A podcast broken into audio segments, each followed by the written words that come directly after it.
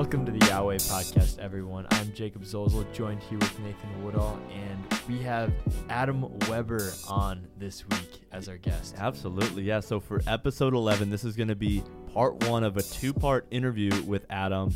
Um, and if you don't know Adam, here's a little bit about him.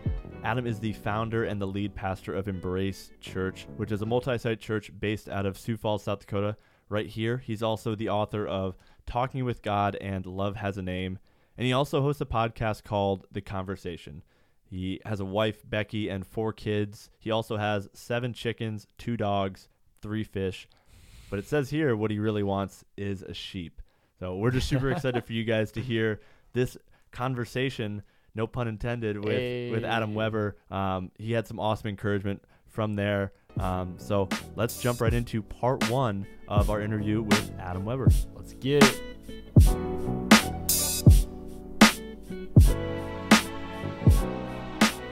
Right, welcome Adam Weber. Thanks for joining us on the Yahweh podcast. Uh, it's a huge honor to sit down with the both of you. I'm grateful for the invitation and just excited about the conversation overall. I, I hear a little little conversation. Is that are you familiar with conversations before? You, do you host a podcast or anything like that? I might have a podcast called The Conversation. yeah, I have I have uh, I have very few gifts. Uh, one of those gifts that I do have, again, they're very limited, is the gift of gab. Uh, Becky always tells me, my wife always tells me, you can talk to anybody and I'm always curious. Someone's got a story, and um, I always I always joke, and, and it's true. I have something to learn from everybody, and so it's mm. I, I, just enjoy conversations in general. Yeah, well, I have a feeling we're gonna learn we're gonna learn some stuff from you today. um, so for a little background, we actually ask this same question that I'm about to ask you to all of our guests, and usually we ask it on the tail end of the interview, but we're actually gonna gonna lead with this. Here we go. So buckle up. It is what advice would you give yourself? Right after graduating high school. So if you can go back and talk to Adam a number of years ago, um, right after you graduated high school, like what would be your advice now? Uh, my advice to myself. Yep. Mm-hmm. My advice would be anything is possible. Anything is possible. We have a God who is able to do impossible things, and and so uh, you can set your plan, but let me just tell you, buddy, it's going to be so much better. And mm the more you trust him, the more you rely on him. Um, it's just it's infinite what God is able to do. I, I, think I would say that, and then I would say enjoy the ride, mm. uh, celebrate victories instead of always. Uh, I'm I'm not good at celebrating things because I'm so driven, so I'm always running to the next. And uh, stop and celebrate. Stop and celebrate. Um, a third piece of advice, if I can say three things, yeah, yeah. Uh, start going to counseling now. Mm. Go to see a counselor, process brokenness in your life. Otherwise, it will catch up with you at some point.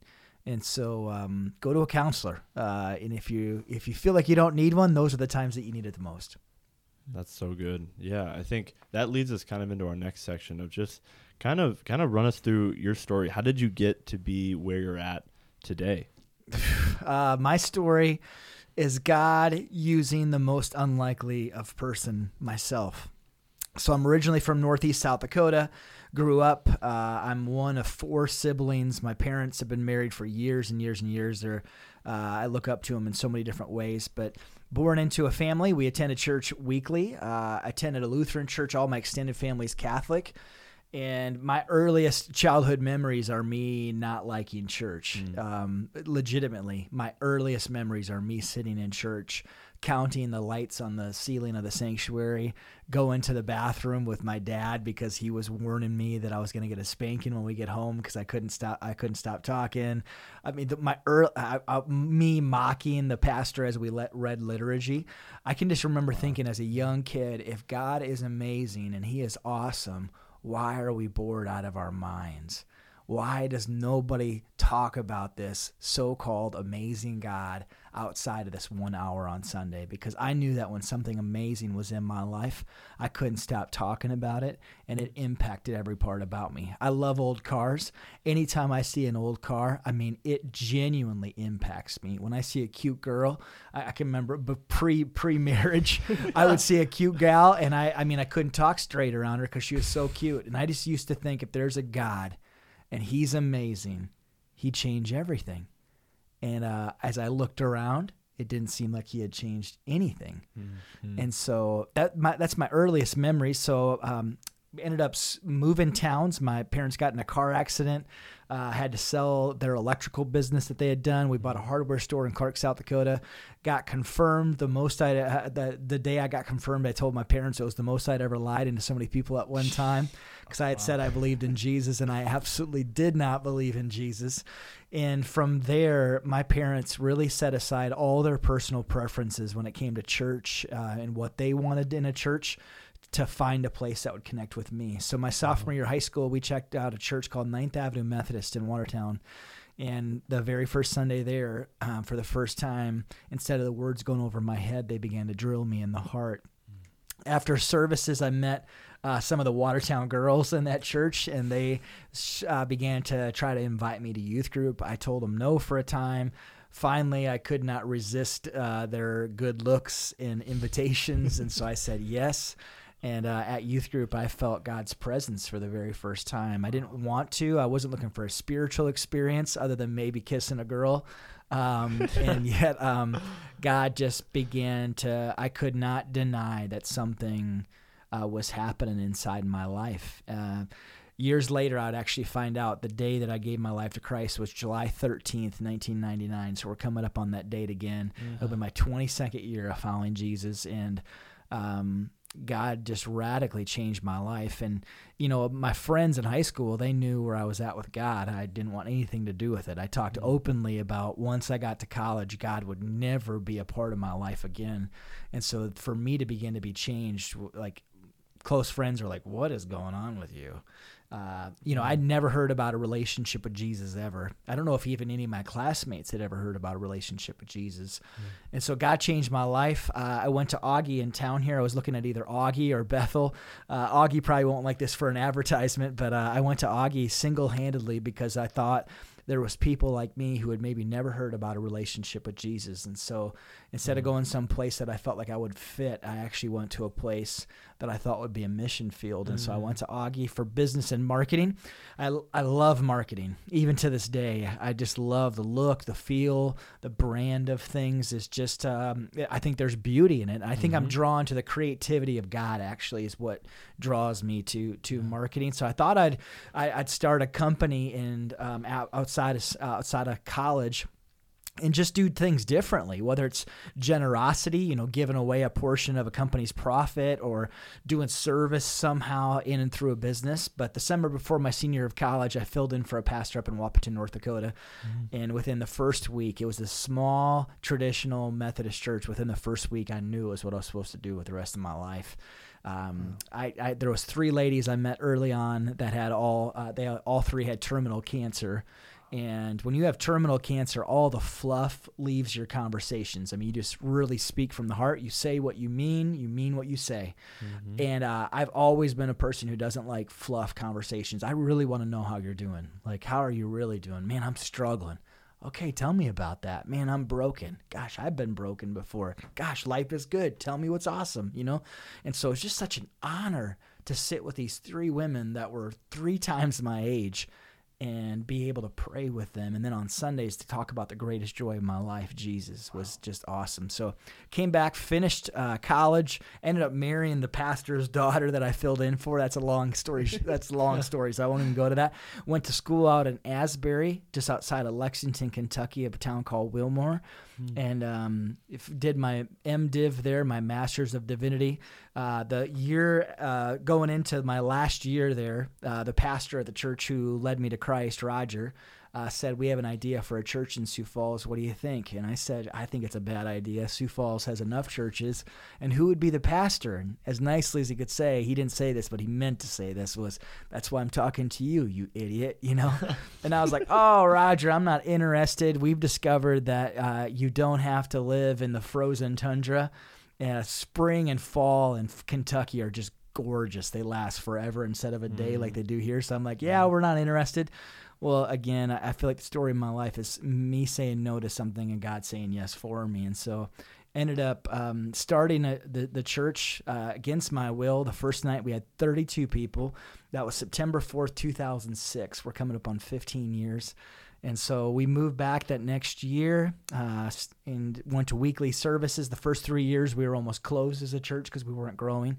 And then in one morning, um, we moved into a new building right by USF's football field. And in one morning, we over doubled in size. And then for about nine, ten years straight, we had just insane growth. Mm. Uh, just insane growth. Um, a few years ago, went through our really first hard season after growth. Learned a ton through that, and so um, still doing that wrote some books, didn't want to write a book. Uh, have four kids, wasn't even really sure I wanted to have a kid. And so uh, so I got four kids, been married for 16 years, coming up on 17 years, and um, that's just a little bit of my story. I like old things too. So anything old, if you got a collection of anything old, uh, I would be curious to know more about that. So drop me a tweet and I'll come hang out with you and your old collection. That's so awesome. That's great.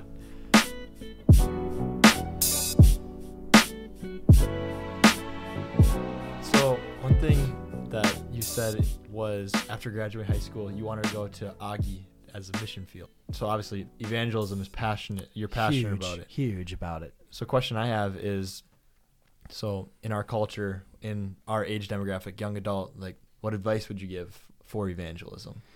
Yeah, that's a that's a great question. Um, I'm gonna give you the answer to stealing from Paul out of the out of the book of Acts. I think the the most powerful way is just to share a part of your story. Uh, that and that was true throughout the book of Acts. It was true at, while I was at Augie. I, I, look back, you know, I never really shared the four spiritual laws that like something like Crusade, which is awesome. My wife came to Christ through Crusade. I just really shared my story, you know, just what God had done inside of me or what God was doing in me.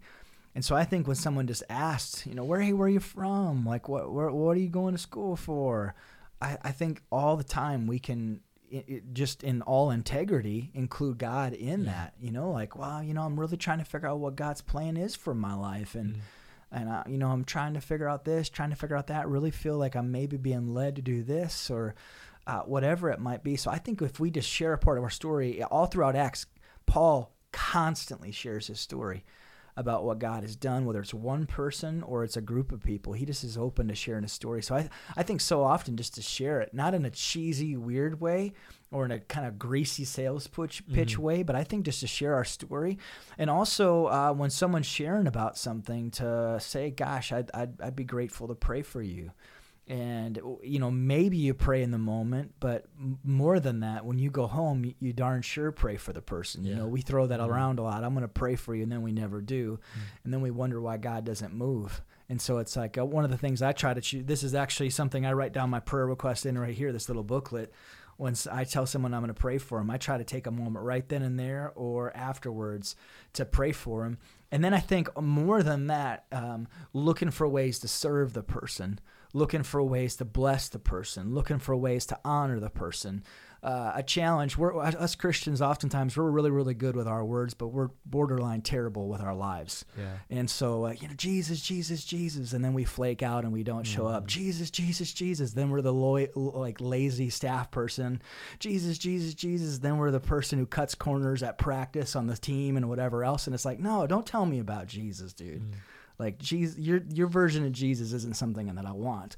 But if we begin to live with, man, I can't, I don't know what it is about Jacob, but he's the kindest person. Mm. He's quick to forgive. Man, I've seen him have opportunities to gossip, and he never does. Gosh, he showed up when no one else showed up in my life. When I screwed up and I knew other people were talking behind my back, he got closer to me. And then every so often he talks about Jesus. Man, you want to change the world, you start doing that. People will be mm-hmm. drawn to the Jesus inside of you instead of talking and talking and talking and, you know, all our Christian fish and we're the intense person that sings worship songs while again living a life that looks nothing like Jesus. Mm, um, yeah. That's where I think we miss the boat. So I think if our life, our lives look anything like Christ and they're imperfect, gosh, I feel like I fail so often but if our lives begin to look anything like Jesus, we, we won't have to even think about when we can share about Jesus because people begin asking us, one of the greatest honors uh, for me. I can remember even at college, uh, I'd have somebody that I worked with. I used to work the ice rinks because they paid well over by Campus Park and the skate parks in Sioux Oh, yeah. Falls. And I had so many coworkers who would ask me, they would say, Hey, Weber, there's something different about you. Like, what is that? And I was like, oh gosh, I'm a work in progress. Like, I have nothing figured out. No, seriously, like, what's different about you? Like, you're just different. Ah, man, if there's anything that's different, it's it's uh it's Jesus. And you know, I, I'm the last guy who ever thought they'd follow Jesus. You know, like I, I grew up not wanting anything to do, but Jesus has changed my life. I look back, it's amazing. When I first started Embrace, I, I, I always was like, who's going to come to this thing? It was all these people that you would never peg as Christians. Like, you would never say, like, if I started a church, here's all the people who'd show up. It was the last group of people I thought would show up that came mm-hmm. when I started Embrace. It was all these people that, Lord willing, they had seen something different in my life and they were just drawn to it. And so I think mm-hmm. evangelism, gosh, if our lives look like Jesus, when we begin to speak, even before we speak, people will be asking us. That's awesome. That's so good. That's yeah. That's one thing we talked about in our. Uh, we've been doing a series on practical faith. That's one Ah. thing we've talked about. Is just being different. Mm-hmm. Yeah. Yeah, being different than the culture, being different than society. Yeah, just bringing it into just regular practice and just making it normal to to be in constant like prayer or just like being more like Jesus just on a regular basis. Like I feel like that's like one of the hardest parts about about being a Christian is just like that consistency too. Um, especially with something that, that like I've struggled with a lot, especially being in college of just like being consistent, especially when there's all these other things that are trying to pull away your time. Um, so that's really powerful just to to have that encouragement there. Yeah. Sometimes it's the most it's the most basic things of our yes being our yes and our no Yeah. being a no. Mm-hmm. and um, just how we treat people. And I think there's certain moments when someone makes a mistake or really screws up. That's a, such an opportunity to be Christ. And I think Yeah. if we just had that mentality of, man, who is everybody gossiping about right now? Is there is there a way that I could bless that person? Like, who is everybody walking away from right now? Is there a way that I can get closer to them? Because uh, when you're sho- when you show up in those moments and you're you're close to them in those moments, it's something they'll never for- forget, and you automatically gain access to them and street cred to them. They'll listen to anything that you say after that. I mean, they'll be like, "Oh, like okay, I give you full access into my life to share whatever you'd like to. And so I've I've just seen God honor that in so many ways. Even recently, there's a, a neighbor of mine that I've been trying to care for their family for two and a half years. I've been looking for ways to serve them, show kindness to them. Uh, well, the, one of the family members made a really bad uh, mistake. Um, even legally, is going to face some huge consequences. They've never reached out to me. I've always reached out to them. Immediately right after he reached out and just said, "Hey, Pastor, I'm wondering if we can talk. I need someone to pray for me." I'm like, "You've never mentioned God, prayer, spirituality, anything. It's mm. two and a half years." And when he hit rock bottom, I told him, "This is one of the greatest honors that you would think about reaching out to me in this moment. I, I consider it a huge honor that you would, and and I can, I'm consistently connecting with him even today. I'm I'm just looking for ways. I was just praying for him earlier today, and just that God would use this low point in his life to bring him to to himself.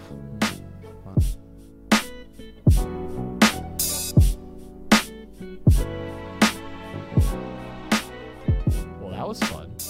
yeah, I mean, you guys will have to come back in a couple weeks for part two of our interview. But um, Adam, Adam's awesome. He, he's super passionate about what he does, um, and you can guys can definitely see that just from his story to hearing of of how like he was so like he was involved in the church, but he wasn't like Mm. into church. I feel like that that really kind of struck a chord with me, especially like just relating so well to that.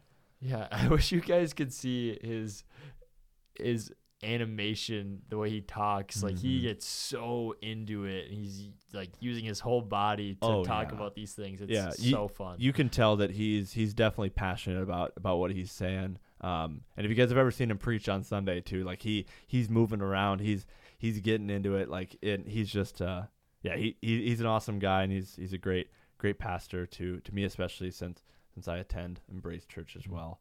Um, so yeah, make sure to be on the lookout for episode two of that that interview with Adam, um, which will come out in two weeks. Um, they'll have some more encouragement in there, some good tidbits. Believe me, episode or part two is just as good as part one, so you want to stick around for that Yes. one as well. Um, Yes. But but in the meantime, make sure you guys are following us on social media at Yahweh Podcast on Instagram and Facebook. Also check out Adam at Adam A Weber on Instagram. That's where he's at mainly, um, and then he also has a podcast called The Conversation. But we'll be make sure to have all those links below down in the description. Yes, and thank you to Trey Ministries Absolutely. for letting us use their studio. They are amazing. If you're a young adult in the Sioux Falls area, come to Trey. Hit us up. We're at Trey all the time. Mhm. So, yes. yeah, we'll also have Trey Ministries links down below. But that's been it. See you next time, guys. God bless.